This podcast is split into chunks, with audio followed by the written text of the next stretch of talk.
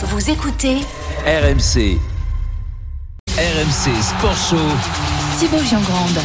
Salut tout le monde, comment ça va? Bienvenue dans le RMC Sport Show, plus que jamais le rendez-vous sport du dimanche soir à la radio. Une heure pour revenir sur l'actu forte du week-end avec notre membre de la Dream Team, Maryse Éwanjé-Épée. Comment ça va, Maryse? Salut, ça va très très bien dans ce studio surchauffé. Oui, voilà, l'été nous manquait. C'est un peu Copacabana, mais en petite manche, en t-shirt. 38 degrés à l'intérieur. C'est extrêmement chaleureux. L'actu a été particulièrement chaude, tiens, ce week-end. Les Bleus ont battu les Blacks qui jouaient en blanc. Exploit monumental à 2 ans de la Coupe du Monde à la maison. Dans un instant, on se projette avec notre invité Gaël Fickou. Le 15 de France a-t-il une tête de champion du monde?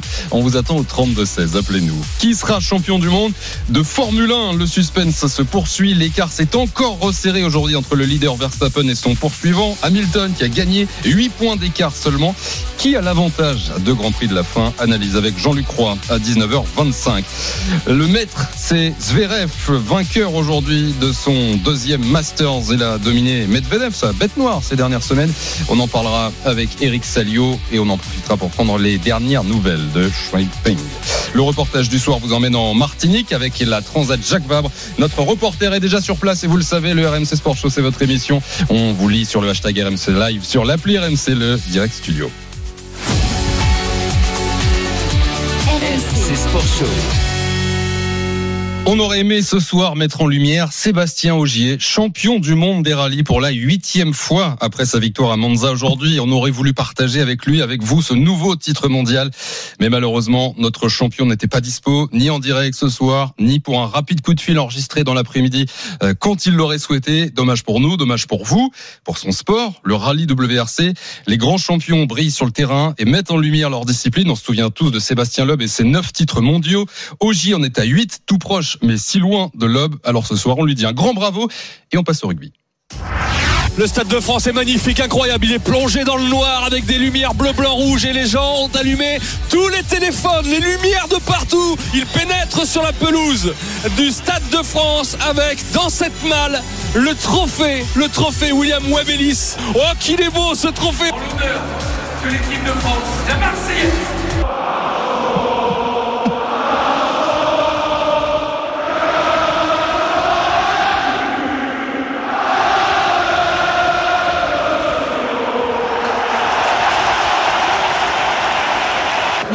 Players are getting ready for the haka.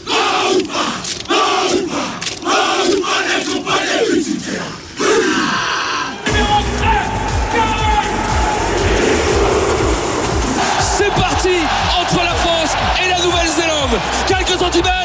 Et c'est le vainqueur. Oh, l'essai Romain Ntamack. Quelle action, Wilfried. Quelle action des Français. Novak qui s'échappe, c'est Novak. L'interception de Damien Penaud, l'essai de l'équipe de France. Victoire historique de l'équipe de France face à la Nouvelle-Zélande, 40-25. La une du RMC Sport Show. Le souffle court de Wilfried Templier au commentaire de cette rencontre hier soir sur RMC avec Denis Charvet. Bonsoir Jeff Paturo. Bonsoir à tous. Rédacteur en chef rugby à RMC. On va débriefer, on va se projeter après cette victoire 40-25, la plus large de l'histoire des Bleus face aux Blacks. Maryse, on a entendu cette production signée Geoffrey Charpille. Cette ambiance au Stade de France, ces frissons, cette victoire, soirée incroyable. Et qui disait qu'il n'y avait pas d'ambiance au Stade de France, hein. T'as déjà autant vibré devant du rugby en fait? Non, hier c'était extraordinaire. J'ai souvent vibré comme ça parce que c'est vraiment un sport que j'adore. Mais hier c'était fabuleux. Et tu vois comme quoi on dit toujours que le Stade de France, il n'y a pas d'ambiance. Ça dépend du spectacle qui y est donné, tout simplement. Le spectacle était grandiose. On avait l'impression que le public réagissait très très vite. Hier c'était clairement un public de connaisseurs parce que dès que tu voyais s'amorcer les combinaisons, on voyait ce qui allait se passer, ne serait-ce qu'entre Ntamack et Dupont par exemple qui se connaissent par cœur. Tu voyais s'amorcer une combinaison et le stade s'enflammait et franchement ça donnait des frissons. Jeff, on a presque 24 heures de recul maintenant. On est un tout petit peu moins dans l'émotion qu'on a eu hier soir après cet exploit. C'est difficile de plus avoir d'émotion quand même. J'ai dit un tout petit peu moins, mais on en a encore beaucoup. C'est chouette. On la place où cette victoire dans l'histoire du 15 de France ? On la place en tout cas très haut sur les 10 dernières années. Parce ça, que... c'est tiède comme réponse. Non, mais sur les 10 dernières années, c'est peut-être c'est un peu longue de bois. C'est peut-être sort de ce corps, la plus belle performance du 15 de France depuis 10 ans. Depuis sa naissance. Non, depuis que la plus belle des finales depuis, je sais plus comment il dit. Il y a que Denis qui arrive à faire un truc pareil. Faut rappeler un peu le contexte aussi. L'équipe de France restait sur 14 défaites consécutives contre la Nouvelle-Zélande. Aucune victoire depuis 2009 à Dunedin. Aucun succès devant le public français depuis 2000. 21 ans d'attente et ces Néo-Zélandais, on se faisait une joie de les affronter, les All White, les All Blacks hier. Oui. Et c'est vrai que c'est surtout la prestation qui est hyper intéressante des hommes de Fabien Galthié. La première mi-temps qu'on est au Stade de France, entre l'ambiance et ce qui se passe sur le terrain, on se dit mais c'est vrai, c'est vraiment ce qui se passe là. C'était incroyable. C'était une. Et la deuxième mi-temps, il y a eu un petit passage où on a, comme on dit vulgairement, serré les fesses, puis après on s'est détendu tous quoi, parce que c'était, on voyait arriver quelque chose qui était presque inéluctable, mais en même temps, c'est vrai qu'on se frottait un peu les yeux parce que j'ai pas vu beaucoup de déchets. Non. J'ai pas vu beaucoup de déchets. Ça, c'est ce qui m'a étonné. Outre le fameux French flair retrouvé, je sais pas si on l'a perdu, mais clairement, on a vu quelque chose d'extrêmement français. Toute la semaine dernière, notamment dans le Moscato Show, on s'est posé la question de comment battre les Blacks. Et par exemple, certains disaient, dont Vincent, qu'il fallait jouer comme ceux qui les avaient battus précédemment, c'est-à-dire les Irlandais. On disait non. Là, ils ont joué à la française, avec de la combinaison, de l'ingéniosité, avec des. Ce qui m'a frappé, tu vois, le plus, c'est peut-être que on n'avait plus de poste fixe, c'est-à-dire que tout d'un coup, tu vois des avants qui courent comme des ailiers, tu vois des ailiers qui combattent comme des avants, et en fait, ils ont mis le feu dans la défense adverse, quoi. Est-ce que c'est une victoire qui fait changer les Bleus de dimension ? Est-ce que après cette victoire, on passe en 2 heures de temps à 21 heures d'une équipe, qui a du potentiel, qui espère faire quelque chose dans 2 ans dans sa Coupe du Monde, à une équipe potentiellement l'une des 2-3 favorites au titre de champion du monde. Ce qui est sûr, c'est que le regard des adversaires potentiels a changé hier. L'équipe de France restait sur des prestations intéressantes dans le tournoi de destination, avec des victoires notamment contre l'Angleterre, le Pays de Galles, l'Irlande. Toutes ces équipes, les hommes de Fabien Galthié les avaient battus au moins une fois. L'Argentine aussi, l'Australie cet été, c'était déjà une victoire importante, mais on avait perdu les 2 autres tests, une victoire en 3 tests. Cette fois, l'équipe de France a réussi sa tournée, même si c'était pas fameux, c'était moyen, on va dire, contre l'Argentine et la Géorgie. Mais cette fois, avec ce succès contre Nouvelle-Zélande, c'est une tournée remportée. C'était pas arrivé depuis 2012. Surtout, le match d'hier, c'est la maîtrise face à un adversaire pareil.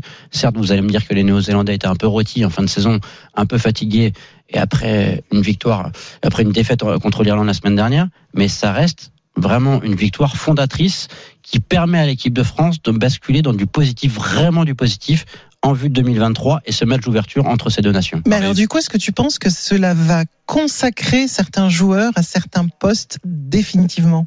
Tu penses à Romain Ntamack, par exemple, Romain Ntamack, qui a quand même retrouvé son numéro 10 fétiche, et qui a été sublime. Il a été très bon, c'est vrai qu'on en avait parlé toute la semaine, beaucoup, de pourquoi Ntamack et pourquoi Jalibert sur le banc. Et le roi du Stade toulousain, rien qu'à la 62e minute, quand il relance tout le terrain, il arrive à récupérer un ballon qui est dangereux dans son but, à traverser, et ça finit par un carton jaune contre les Néo-Zélandais. Et 3 points pour les Bleus. Ouais. C'est clairement. Oui, puis il prend des intervalles qui sont hallucinants. Il a des changements de trajectoire et des façons de s'immiscer sur certains intervalles où tu ne le vois pas arriver. Et il y a un garçon comme Woki en 2e ligne, on n'en parle pas beaucoup, mais il joue jamais à ce poste-là en club. Il a été replacé en 2e ligne, il a été très bon. Et c'est vrai qu'il y a des paris dans ce 15 de France, les paris du staff. Melvin Jaminet a confirmé aussi à l'arrière. Magnifique. Et lui qui avait fait 3 bonnes prestations en Australie pour ses débuts internationaux, qui n'avait pas encore joué le moindre match de top 14 et qui se retrouvait titulaire. Il a enchaîné 3 autres matchs de plus, buteur fiable, précieux pour cette équipe de France. Il y a de la ressource chez ces Bleus. Il est 19h12, vous écoutez le RMC Sport Show avec Jeff Paturo, rédacteur en chef rugby RMC, avec Maryse Éwanjé-Épée, notre membre de la Dream Team. Dans quelques minutes, Gaël Fickou nous rejoindra sur RMC pour revenir sur cette victoire et surtout se projeter sur la suite, l'après-victoire contre les Blacks. Jeff, on a des infos sur parce que qui dit victoire historique dit fête historique. Oui, on a des petites infos sur la fête. Sur je ne sais pas si la fête a été historique, parce que pour un événement pareil, c'est vrai qu'il faut fêter ça comme il se doit. En tout cas, il y a eu déjà une belle ambiance dans les vestiaires, avec la visite du Premier ministre, Jean Castex, qui aime beaucoup le rugby, la visite de Jean Dujardin, qui est désormais quasiment un joueur de l'équipe de France, parce qu'il passe beaucoup de temps avec eux. Il était déjà mercredi à Marcoussis. Là, on a bu quelques bières, on a fêté ça, on a dansé, on a chanté. Ensuite, vers 1h15, ils ont rejoint le 13e arrondissement pour faire une petite réception sympathique sur un hôtel péniche. Et là, ça a été a priori assez intéressant parce que là, les interlocuteurs que j'ai eu ce matin m'ont dit oui, on n'est pas très vif. Aujourd'hui, c'est fatigant. Certains sont restés calmes, d'autres sont sortis. Jean Dujardin est revenu aussi à la soirée. Les proches des joueurs étaient là aussi, à peu près 4 ou 5 proches par personne. C'était très sympa et tout le monde était content de rentrer chez soi aujourd'hui, de prendre un petit cachet pour le mal de tête. Alors, on a eu ce match en deux temps. On a l'impression, parce que, je sais pas, Jeff, tu vas nous dire, mais on a l'impression que bon, la première période parlait d'elle-même, les Bleus ont enchaîné et dominé, puis il y a eu ce début de deuxième période compliqué. Et en même temps, il y a du positif parce que les Bleus ont pris plein de points d'un coup et on a l'impression que mentalement, ils se sont accrochés, ils ont jamais paniqué et finalement, ils ont fini par en remettre aux Blacks pour gagner au final 40 à 25.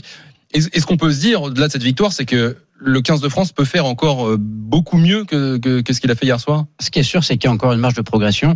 Lorsqu'on a posé la question hier à Fabien Galthié, savoir dans quel secteur il fallait travailler, il a botté un petit peu en touche, mais on voit que cette équipe monte en puissance, mais il y a encore des chantiers. Le début de la deuxième mi-temps, honnêtement, qu'il ne soit pas maîtrisé, on s'attendait à un moment ou à un autre à souffrir quand même face à la Nouvelle-Zélande. On ne jouait pas sans manquer de respect à la Géorgie, on jouait quand même une des top meilleures nations mondiales. Certes, les Blacks ne sont pas champions du monde, mais ça reste quand même une référence. Il y a peut-être parfois un petit manque de maîtrise. On voit qu'il y a du progrès aussi parce que les fins de match sont mieux maîtrisées. On pestait contre ça dans le tournoi des 6 Nations avec un rôle insuffisant des finishers.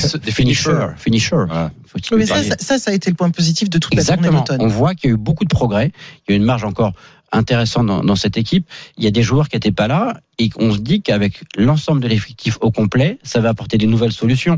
Vakatawa va revenir, Olivon va revenir. Qui va garder le brassard aussi, c'est beaucoup d'interrogations pour les mois à venir et pour le temps de destination. Par contre, je me permets de mettre un tout petit bémol quand même à l'enthousiasme, parce qu'on est 24 heures après, on peut se permettre de mettre un bémol maintenant qu'ils sont tous bourrés. Il y en a aussi, j'ai des messages là sur le bémol. C'est juste qu'on n'a pas l'équipe de All Black qu'on aura à la Coupe du Monde, faut pas se leurrer, ils étaient insuffisamment prêts, je pense d'ailleurs qu'ils vont, ça va sûrement rouer dans les brancards, moi je vais lire attentivement ce qui va se dire dans les jours qui viennent, parce que quand même, ils ont foiré leur tournée, clairement, ils ont pris trois matchs consécutifs perdus. Chez les filles, pareil, entre parenthèses, ça a été une catastrophe. Les Bleus qui ont battu une deuxième fois les Blacks hier. Les Françaises qui ont été exceptionnelles contre les Blacks, mais les Blacks, enfin plutôt les Black Ferns, puisque ce sont les filles, ont perdu contre l'Angleterre 2 fois, contre la France 2 fois. Donc je pense qu'il va y avoir du remontage de bretelles sévère et qu'ils vont sûrement être obligés de changer un peu la physionomie. Donc ne pas trop s'emballer. Et je commence à me demander, c'est une question que je jette comme ça, si en ce moment notre plus dangereux adversaire serait pas la Grande-Bretagne ou l'Irlande, tu vois, par exemple. Après, quand la Coupe du Monde va arriver, les équipes du Sud seront à un niveau physique bien plus élevé que ce qu'elles ont en ce moment. Évidemment. Les compteurs seront remis à zéro pour tout le monde. Et c'est vrai que c'est toute autre compétition qui va redémarrer. Et ces Néo-Zélandais, normalement, ils seront d'un autre niveau. On voit que les nations du Nord sont très performantes en ce moment. L'Angleterre a battu aussi l'Afrique du Sud. Attention, pas être prêt trop tôt. Et oui, mais faut peut-être aussi penser que ces nations du Sud seront meilleures à une période de Coupe du Monde. Ouais. La suite pour l'équipe de France, Jeff, c'est quoi le programme? Le tournoi des 6 Nations qu'on va brillamment remporter en 2022. Oui. Ah oui, t'es comme ça, toi. Maintenant, faut y aller. Ça, c'est pas un discours de journaliste. Non. Ça n'engage à rien. Ça n'engage à rien. Ça n'engage que lui-même. L'avantage cette année, c'est que ça arrivera bien un jour, hein, forcément. Oui. Tant qu'on l'a pas gagné. Oui. Voilà. Nombre de fois, on a dit qu'on allait écraser les équipes adverses. Il faut que ça se produise comme hier. Il y a un premier match, ce sera France-Italie au début février, le 6. Ensuite, encore une réception l'Irlande. 2 déplacements après Écosse, Pays de Galles. Et enfin, potentiellement, la finale du tournoi, on l'espère, France-Angleterre le samedi 19 mars au Stade de France. Consécration, victoire. Voilà. Merci. Simplement. Au revoir. Merci, au revoir. Tu t'en vas comme un prince. Merci de Faturo, 19h16. Le programme dans le RMC Sport Show, dans une demi-heure à peu près, c'est d'avoir Gaël Fickou. Peut-être que la fête, effectivement, était vraiment... oui, mais je l'ai eu tout à l'heure, il était en train de déjeuner à 15h30. Peut-être qu'il vient en avoir décalé aujourd'hui. On va retenter à 19h40. À 19h45, dans une demi-heure, peut-être. C'est peut-être la plus grosse des difficultés d'avoir un joueur du 15 le lendemain, avec la tête un peu prise par les bulles. Tu vois, il nous a dit oui, on va la voir tout à l'heure, Gaël, j'en suis sûr. Merci, Jeff. À plus tard, 19h17. D'ici là, le RMC Sport Show passe en mode Formule 1. Là aussi, les questions de titre mondial. Il n'en reste que 2 Grands Prix et 8 points d'écart seulement entre Verstappen et Hamilton. La Mercedes du Britannique revient comme une balle. Il a remporté le Grand Prix du Qatar aujourd'hui. Qui est le mieux placé à 2 Grands Prix de la fin? C'est peut-être bien Lewis Hamilton. On en parle avec Jean-Luc Roy dans un instant. RMC Sport Show. Thibaut Jean-Grande. avec Maryse Éwanjé-Épée en direct jusqu'à 20h comme tous les dimanches. Merci d'être fidèle au RMC Sport Show. À 19h45, Gaël Fickou sera l'invité de l'émission. On l'a eu, Gaël, il sera avec nous tout à l'heure. Il nous racontera justement un peu plus en détail la fête après la victoire. On parlera également tennis. Alexander Zverev est le maître de cette fin d'année. Il a battu Djokovic hier. Il vient de battre Daniil Medvedev. L'analyse et la projection sur 2022 avec Eric Salliot. Les dernières nouvelles de Shuai Peng également. Mais tout de suite, la Formule 1. Va-t-il réussir à coiffer Verstappen sur le fil? Lewis Hamilton n'en finit pas de se rapprocher de son rival. Il avait 14 points de retard ce matin. Il n'en compte plus que 8 ce soir. C'est la victoire de Lewis Hamilton, je le disais, la 7e victoire de la saison pour lui, la 2e consécutive après le Grand Prix du Brésil qu'il avait ultra dominé. Eh bien, il était imbattable ici sur ce tracé. Il est parti en tête, il a gagné. Un championnat totalement indécis, plus que jamais.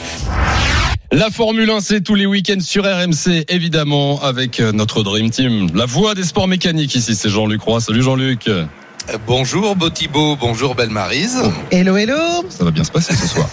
Lewis Hamilton, vainqueur, Jean-Luc, du premier Grand Prix de l'histoire au Qatar cet après-midi. Max Verstappen finit deuxième. C'est une fin de saison incroyable en Formule 1. C'est vrai qu'on se répète, mais plus les semaines passent et plus c'est intéressant. Et là, on va arriver sur un final incroyable. Il ne reste que deux Grands Prix. Jean-Luc, 8 points d'avance pour Verstappen à deux Grands Prix de la fin. Mais on a l'impression ce soir qu'il vaut mieux être dans la peau, mais surtout dans la voiture d'Hamilton pour finir la saison.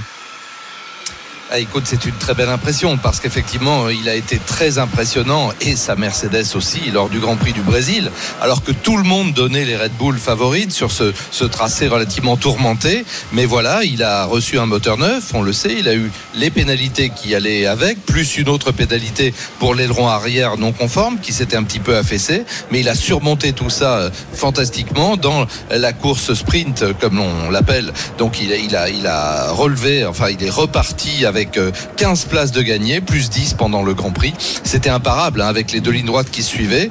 Et donc, on pouvait penser que cette forme olympique, il allait la conserver sur ce tracé que personne ne connaissait, puisqu'on rappelle que ce tracé de Losail au Qatar est utilisé par les pilotes moto depuis 2004, mais jamais la Formule 1 n'était venue là. Apparemment, les pilotes l'ont beaucoup apprécié lors des essais. On savait que ce serait exigeant, avec des enchaînements de courbes très rapides et donc très, très dégradants, on va dire, pour les pneus.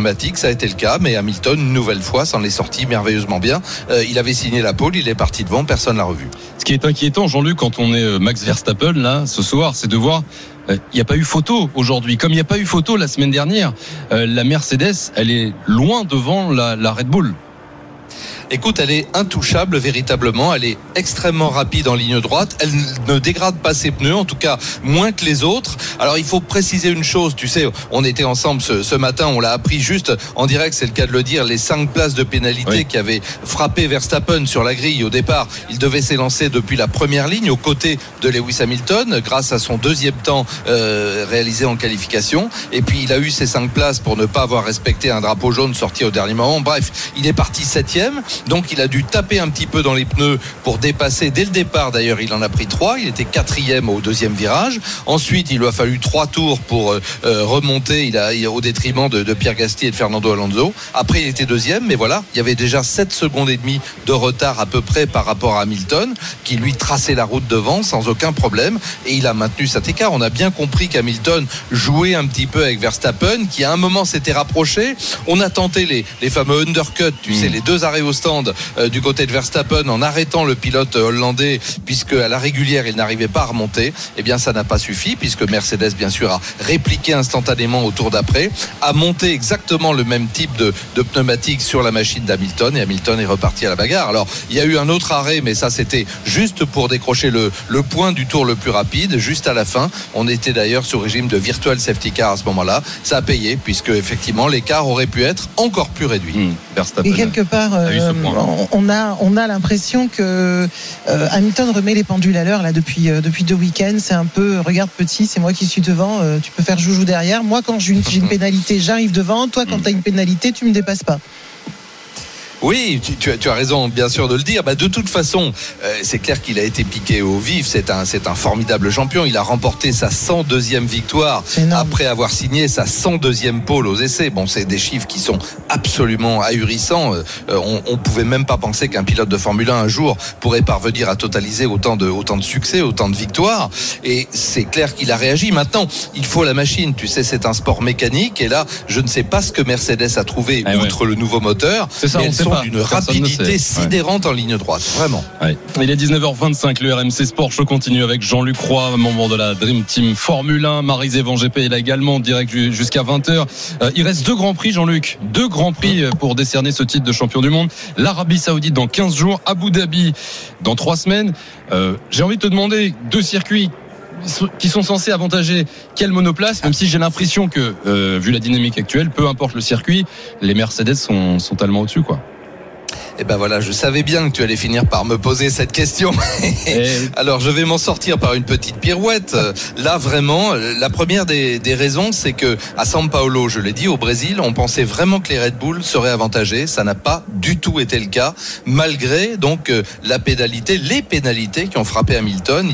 Il a pu donc surmonter ces deux handicaps sans aucun problème. Premier point. Deuxième point, au Qatar, on partait d'une feuille blanche. Là, on savait pas trop. Le tracé était connu. Les pilotes avaient fait du simulateur. C'était vraiment un coup à toi, un coup à moi.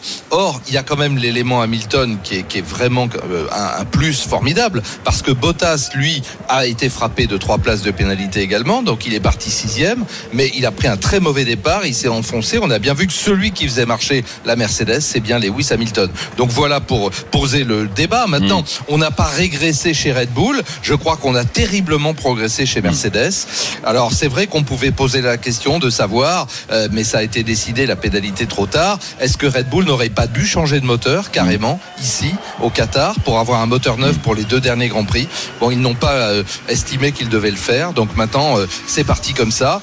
Sincèrement, c'est impossible de se prononcer sur l'Arabie Saoudite puisque le tracé est tout neuf à Jeddah, on ne le connaît pas. Il y a 2 longues lignes droites. Alors ça peut être à l'avantage évidemment de Mercedes, mais il y a pas mal de portions sinueuses également qui compensent. Donc ça peut éventuellement être à l'avantage de Red Bull. Et puis le dernier Grand Prix à Abu Dhabi, on a modifié également un petit peu le tracé, tu vois. Donc sincèrement, je dirais que c'est 50-50 avec quand même les 8 points d'avance de Verstappen, mais il peut pas gérer, hein. Il l'a dit d'ailleurs, il en est pas question, c'est pas dans la nature du bonhomme. Ce sera à fond et un peu plus vite si possible. Ça me rappelle quelqu'un, ça, à fond. Oui. Jean-Luc, pour conclure, déjà ce qui est certain, c'est que ce sera à vivre, ces 2 derniers Grands Prix, ce sera un événement, événements à vivre en direct sur RMC, ce sera de l'intégralité. Et puis quand même, on va terminer là-dessus sur ce Grand Prix du Qatar. L'autre événement du jour, au-delà de la victoire d'Hamilton devant Verstappen, c'est le podium, la 3e place de Fernando Alonso sur l'Alpine. 3e, on n'avait pas vu ça depuis 7 ans. Je vais te dire, j'ai fouillé dans mes archives rapidement quand j'ai vu que vraiment il le tenait bien, ce podium. Eh bien, il fallait remonter au Grand Prix de Hongrie 2014. Tiens-toi bien. C'est-à-dire qu'il s'est déroulé 105 grands prix entre les 2 podiums de Fernando Alonso. Donc c'est absolument incroyable. C'est un record, hein, c'est fabuleux. Écoute, il a effectué un grand prix fantastique, le double champion du monde âgé de 40 ans. C'est seulement le 3e pilote dans les 35 dernières années. Tu vois, si on se plonge dans les stats, on peut en trouver plein. À monter sur un podium après l'âge de 40 ans. Bah, ça fait plaisir. Ça veut dire que les vieux sont pas complètement pourris. En tout cas, Lewis Hamilton, il est en pleine forme. J'ai l'impression que tu dis ça quelque part pour te rassurer, Jean-Luc. Je me trompe totalement. Pas du tout. Mais moi, je ne me considère absolument pas comme ça. Te dire. Catégorie. Mais non. Merci Jean-Luc. Rien à voir. Passe une bonne soirée. C'est un plaisir. Bonne fin d'émission et à moins de 2 semaines, on sera en Arabie Saoudite. Exactement. À très vite Jean-Luc. 19h28. Le RMC Sport Show continue en direct jusqu'à 20h avec Maryse Éwanjé-Épée dans un instant. Direction l'Italie pour parler tennis. Le maître s'appelle Zverev. Il vient de remporter le Masters. On s'attend à quoi pour 2022 et l'Open d'Australie qui va arriver avec des conditions particulières. Et puis les dernières nouvelles de Peng dans un instant. RMC Sport Show. Thibaut-Jean Grande. Avec Maryse Éwanjé-Épée comme tous les dimanches, votre rendez-vous sport du dimanche soir à la radio jusqu'à 20h. Dans 10 minutes, l'invité du RMC Sport Show, Gaël Fickou, au lendemain de l'exploit du 15 de France face à la Nouvelle-Zélande. On va se projeter un peu avec lui sur 2022 et même 2023. Tiens, cette Coupe du Monde qui arrive. On parle tennis également dans un instant avec la nouvelle victoire d'Alexander Zverev au Masters. Il a frappé très fort l'Allemand en cette fin d'année. Mais tout d'abord, la voile et la Transat Jacques Vabre. RMC Sport. Reportage. Et on est ce soir sur place sur RMC avec notre envoyée spéciale Maureen Le Houx. Salut Maureen. Salut Thibaut, bonsoir à tous. Parce qu'on est maintenant tout proche de l'arrivée de cette Transat Jacques Vabre pour la première fois. C'est en Martinique que ça se passe, Maureen. Même si malheureusement, la fête sera sûrement un peu moins belle que prévu. Oui, ça devait être une arrivée rêvée sous le soleil martiniquais dans l'une des plus belles baies du monde, mais le Covid est venu un peu perturber la fête. Bonjour madame, pouvez-vous me présenter votre passe sanitaire s'il vous plaît? Pour entrer dans le village de la course ici à Fort-de-France, il faut montrer un passe sanitaire. Or, seulement 40% de la population âgée de plus de 12 ans est vaccinée. Tout le monde n'est d'ailleurs pas au courant de cette particularité comme est dit.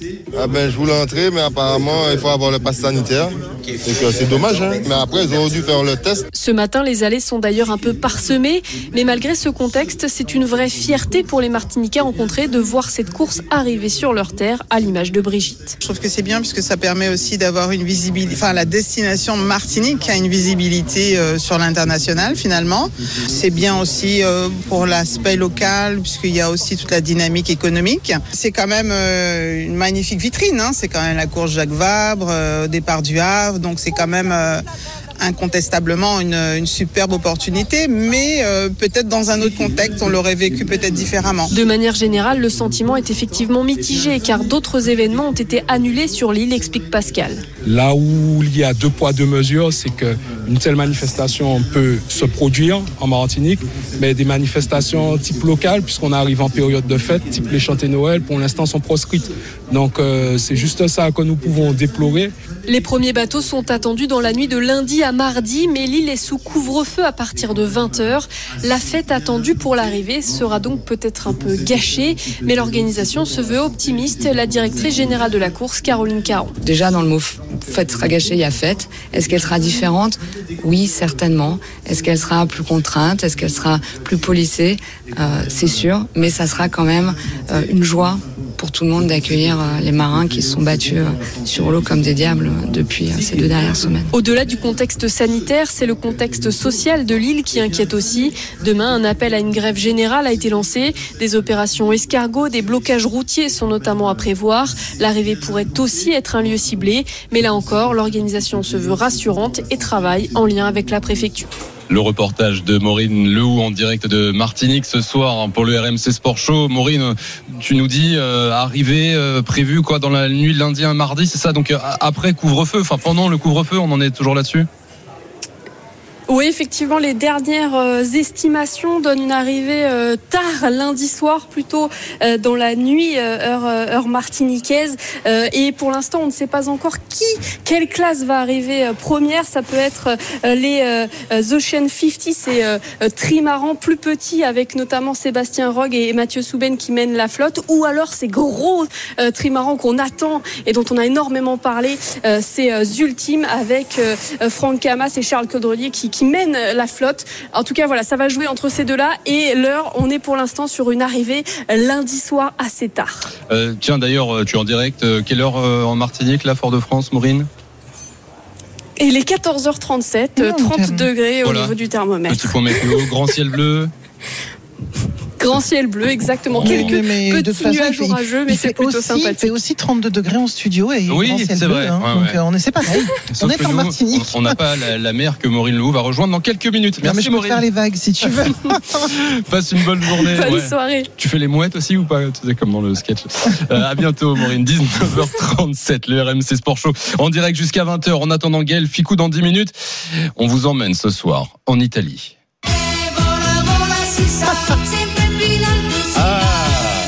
Eh oui, on était sûr que j'allais t'avoir là-dessus, Maryse. Et là, je pense magnifique. À vous qui nous écoutez dans la voiture, peut-être que vous avez un peu de bouchon pour rentrer de week-end. Vous êtes encore un petit peu en week-end, là. Sarah Percetti, amo. Bonsoir Eric Salliot. Sarah Perquet. Ouais. Sarah Perquet et amo. Voilà, je comptais sur toi pour me remettre à l'endroit. Là, tu m'attends. Turin, Eric. Où se tient. C'est tenu. Ça y est, c'est terminé déjà. Oui, ouais. Un peu rapidement d'ailleurs. Le Masters, le tournoi des maîtres de tennis de cette fin d'année. Petite surprise quand même parce que. À 19h38, on pensait vivre un peu cette fin de match en direct entre Alexander Zverev et Daniil Medvedev. On se dit peut-être au pire que Daniil Medvedev allait mettre une petite raclée à Alexander Zverev, comme ça avait été le cas sur les derniers matchs. Que nenni. Ouais, non, victoire sèche en 1h15, je crois 6-4, 6-4 de Sacha Zverev, qui en fait a surfé sur son exploit d'hier soir face à Novak Djokovic. Donc il a tout simplement battu à la file en moins de 24 heures le numéro 1. Et le numéro 2, et croyez-moi, c'est pas une chose qui arrive souvent dans une telle épreuve où dès les premiers matchs, vous jouez des mecs du top 10. Donc, gros exploit de Sacha Zverev qui, finalement, ont réussi une année assez fabuleuse. Un titre olympique, ça, c'est pas rien. C'est un master, énorme. Un deuxième master, mais vous aurez peut-être constaté l'anomalie. Oui, il n'y a pas de grand chelem. Il n'y a pas de grand chelem. Mais ça ne saurait tarder quand même quand on voit sa progression. Il peut s'inspirer d'un certain Ivan Lendl, puisque tout à l'heure, Antoine, j'avais dit une grosse saucisse, puisque effectivement, ce n'est pas un cas unique. Lendl avait gagné 2 Masters avant ensuite de débloquer son compteur. On s'en souvient, la finale de Roland contre McEnroe. Mais ce qui est le plus étonnant, c'est quand même effectivement ce que tu as dit, à savoir, quand tu passes un gros, en général, tu peux avoir un gros coup de barre derrière. Donc après Djoko, on peut s'attendre à ce qu'il y ait de la fatigue. Et puis peut-être, quand tu es un peu dans l'euphorie, voilà, c'est ça. Ouais. Et là, pas du tout. Il est resté complètement concentré. Mais c'est un champion. Et puis aussi, je pense que... Alors peut-être que là, je me mets dans la tête de Zverev, mais... Dans sa tête, c'était le dernier coup de collier à donner. Parce que là, ça y est, lui, il est en vacances. Il peut aller rejoindre Maureen à la Martinique ou ailleurs. Et parce qu'il a décidé de ne pas jouer la Coupe Davis. D'accord. Alors que l'usure mentale, il en a parlé en conférence de presse, Medvedev. Lui, il n'est pas totalement libéré dans la tête parce qu'il y a une nouvelle épreuve à venir. C'est peut-être l'épreuve de trop. C'est la Coupe Davis. Donc, Zverev, lui... Parce qu'il ne cautionne absolument pas la nouvelle formule. Il a été clair. Il a dit, pour moi, tant qu'on ne disputera pas la Coupe Davis à l'ancienne, je ne déclinerai ma sélection. Donc lui, voilà, c'était dernier coup de collier. Et donc ça veut dire que c'est une coupure de 2-3 semaines Noël et après on s'y remet, ou c'est plus court que ça? Je ne sais pas quel est son planning. On est quoi, fin novembre, il faut couper un peu et puis après tu reprends l'entraînement quand même, parce qu'ils vont tous s'envoler vers l'Australie vers le 28 décembre, un truc comme ça. Donc donc pas jusqu'à Noël. Ils ont besoin de couper. Et même lui, dans sa tête, il ne peut pas couper encore puisqu'il y a une épreuve qui est très importante pour la Russie. Mais du coup, ça montre aussi peut-être ses intentions, parce que si lui coupe maintenant et qu'il se prépare, ça veut dire qu'il va peut-être arriver en Australie pour ce fameux objectif d'aller décrocher un premier grand chelem. Et là, c'est une question qu'on pose, surtout si Novak Djokovic n'y participe. Oui. Parce qu'on a, on a eu des précisions. Cet Open d'Australie qui aura lieu mi-janvier, on a appris hier que ce ne serait pas possible de venir jouer à l'Open d'Australie pour tout joueur qui ne serait pas vacciné. Ça, c'était dans l'air. Mais Greg Tiley, qui est donc le patron de l'Open d'Australie, l'a confirmé lors du lancement du tournoi. Il a dit, mais...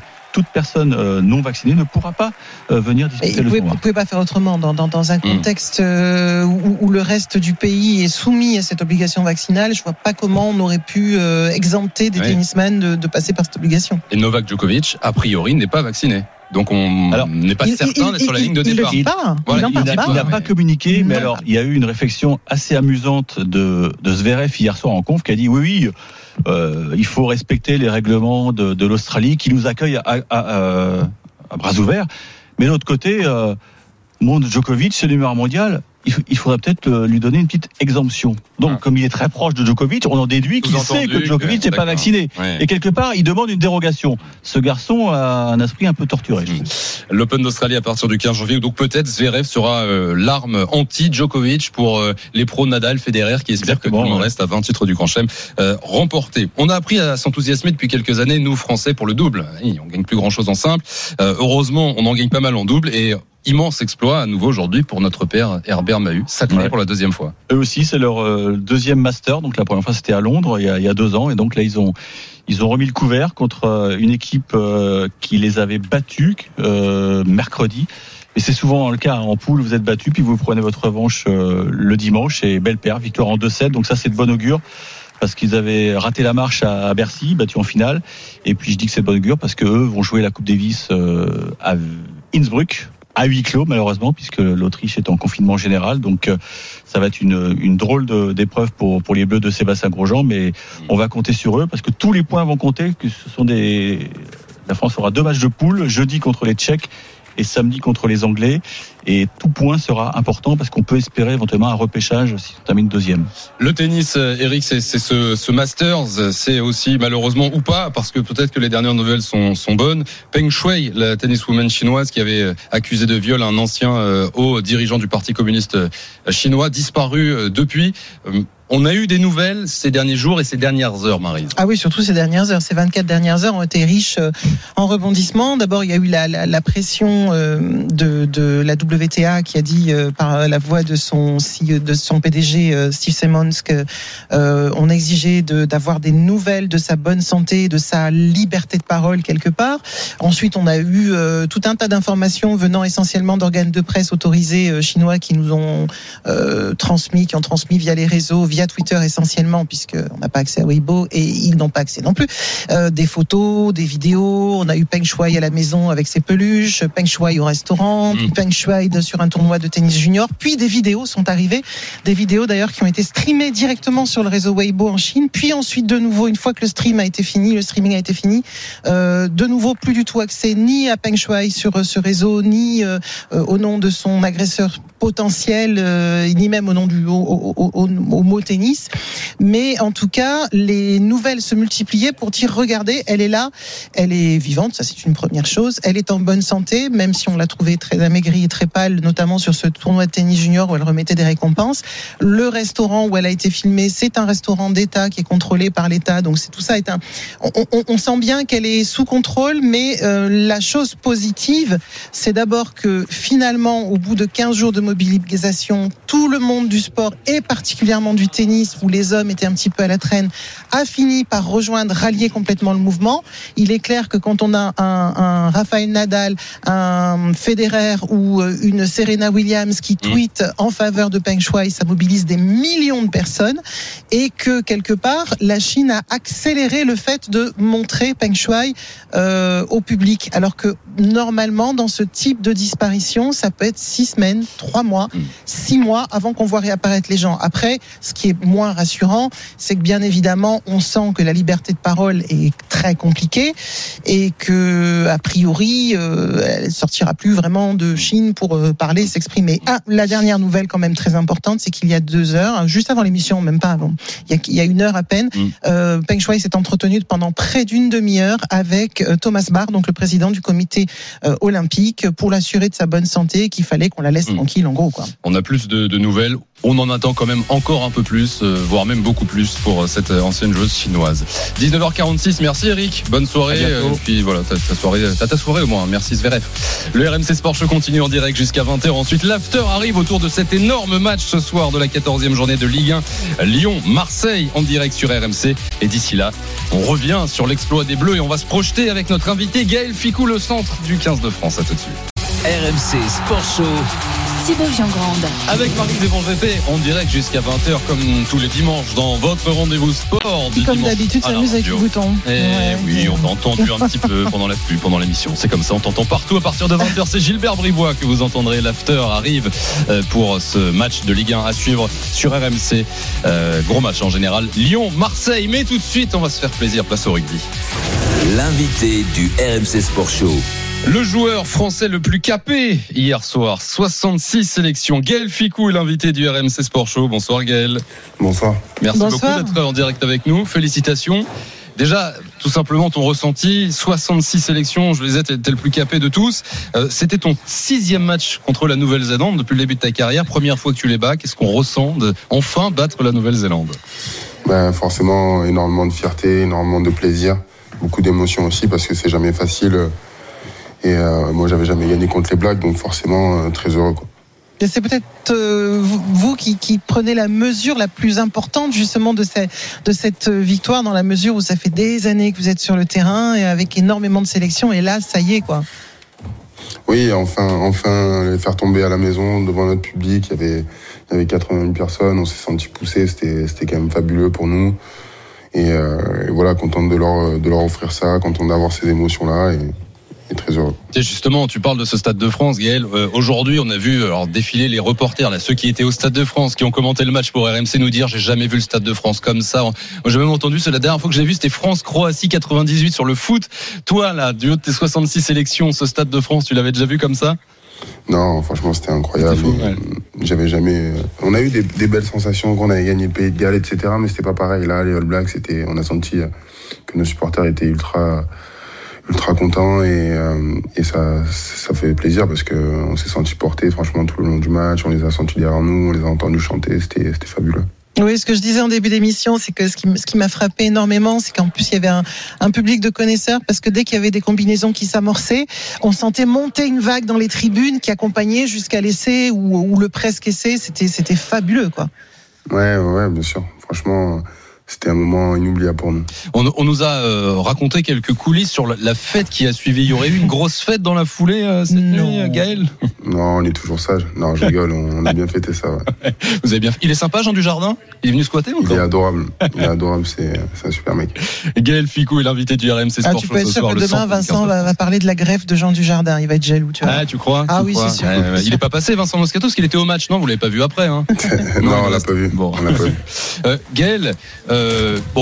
Et là, hier, il y avait la fête, il y avait Jean Dujardin. Là, tu retrouves un peu les journalistes. Pardon, question de journaliste, je suis obligé de te la poser. Quand on bat les Blacks, comme on vient de le faire, comme vous venez de le faire hier à 2 ans de la Coupe du Monde, est-ce qu'il n'y a pas une petite pression qui arrive ? Est-ce qu'on ne devient pas, quelque part, l'un des deux grands favoris au titre mondial ? Non, il ne faut pas s'emballer. Après, je pense qu'on est prétendant et on veut y aller. Ça, c'est sûr, on veut y aller en finale.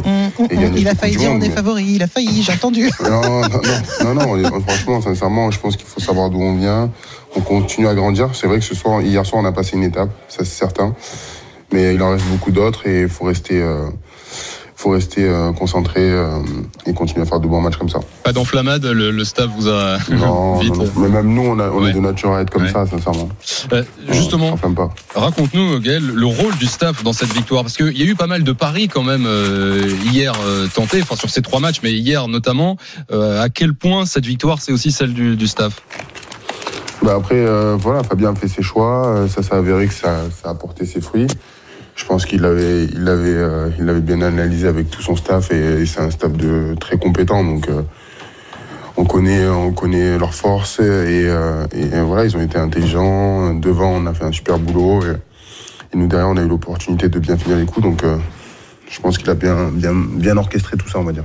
C'est vrai que la Nouvelle-Zélande, Gaël, ce sera votre adversaire à la Coupe du Monde dans 2 ans, le premier match de poule pour ouvrir cette Coupe du Monde, puis on l'espère peut-être le dernier en finale quelques semaines plus tard. Mais d'ici là, il y a un tournoi qui arrive là dans février, dans 3 mois. Vite. Hein. Est-ce que quand on sort d'une tournée comme celle-ci, sans compter le Top 14 qui ne peut tout arrêter. Donc oui, non, c'est sûr. On en parlera après. Mais quand on va arriver à ce tournoi, vous les premiers, j'imagine que vous ne voudrez rien d'autre que la victoire et même pourquoi pas le Grand Chelem maintenant. Bien sûr, c'est notre objectif, ça l'est déjà depuis 2 ans et il faut continuer à tendre vers ça. Maryse parlait du Top 14. Effectivement, ça coupe pas vraiment. Le Top 14 va revenir dès la semaine prochaine. Dimanche prochain, dans une semaine, pour votre Racing 92. Pas trop dur de revenir en Top 14 après être monté si haut dans les émotions internationales, Gaël Fickou ? C'est sûr que c'était de belles émotions et qu'on s'est régalé, mais maintenant, il faut passer à autre chose et on a une saison à faire avec le club et je suis très content de rentrer avec le Racing. Gaël, dernière question. C'est quoi le plus fort ? Est-ce que c'est de battre, comme vous l'avez fait hier, la Nouvelle-Zélande 40 à 25, ou de battre Nikos et les Energy Music Awards en audience? Je ne sais pas si tu as vu ça, mais ce matin, plus de 6 millions de téléspectateurs devant la télé, pratiquement autant sur RMC à écouter le match, bien plus que le programme de TF1. C'est important, ça aussi, de sentir, parce qu'il y a un vrai engouement, il y a une vraie adhésion autour de cette équipe. Bien sûr, ça fait vraiment plaisir et c'est ça que je vous ai dit tout à l'heure, nos supporters, on les sent pousser derrière nous et ça, on va dire, ça nous donne des ailes et ça nous pousse à faire mieux, quoi. Bon, et le programme des prochaines heures, des prochains jours, Gaël, est-ce qu'il y a quelques vacances quand même avec le Racing ou on te verra sur le terrain face à l'UBB la semaine prochaine ? Il y a de fortes chances que je sois sur le terrain après. Aïe. Oui, ça rigole pas, il va falloir se remettre vite au taf après une soirée. On a le droit quand même de décompenser une soirée, mais après faut vite y retourner. Au dodo rapidement. Exactement. Ce soir, c'est ça. Bon, dodo, encore félicitations, j'imagine que vous avez encore du mal à atterrir, mais ça va être vite vu sur les terrains, donc Merde pour la semaine prochaine en top 14. Et puis on va attendre le tournoi avec impatience. Hein. Oui, c'est clair. C'est gentil, merci beaucoup. On a hâte de te retrouver, de retrouver le 15 de France. Merci Gaël Fickou d'avoir été en direct sur RMC ce soir. À très vite. Merci. Et ben voilà, quel plaisir de conclure cette émission avec le sourire de Gaël Fickou. On va pas se mentir. Gaël Fickou fatigué. Hein. Ah bah, un peu logique quand même. Mais toujours aussi sympathique. Et ouais. Moi, je trouve ça exceptionnel. Je n'aurais pas pu, sincèrement, en tant qu'athlète, faire une grande victoire, passer la nuit debout sur les tables ou presque, et faire plaisir aux journalistes le lendemain. Impossible. Tu le 5 minutes, impossible. Non, ah donc toi, tu serais plus impossible. De la team Sébastien Ogier alors. Ouais, moi, je serais de la team. Moi, je serais de la team pas drôle. Mais t'as pas 5 minutes pour revenir parler de ça. Okay, très bien. Merci en tout cas de nous avoir suivi. Le RMC Sport Show revient dimanche prochain. Évidemment, dans un instant, l'after arrive autour de Gilbert Bribois et cette affiche de la 14e journée de Ligue 1 à 20h45. L'Olympique lyonnais reçoit l'Olympique de Marseille. Il y a toujours du spectacle dans ce match. Soyez à l'écoute sur RMC. Bonne soirée. Ciao. RMC l'After Foot. Le match.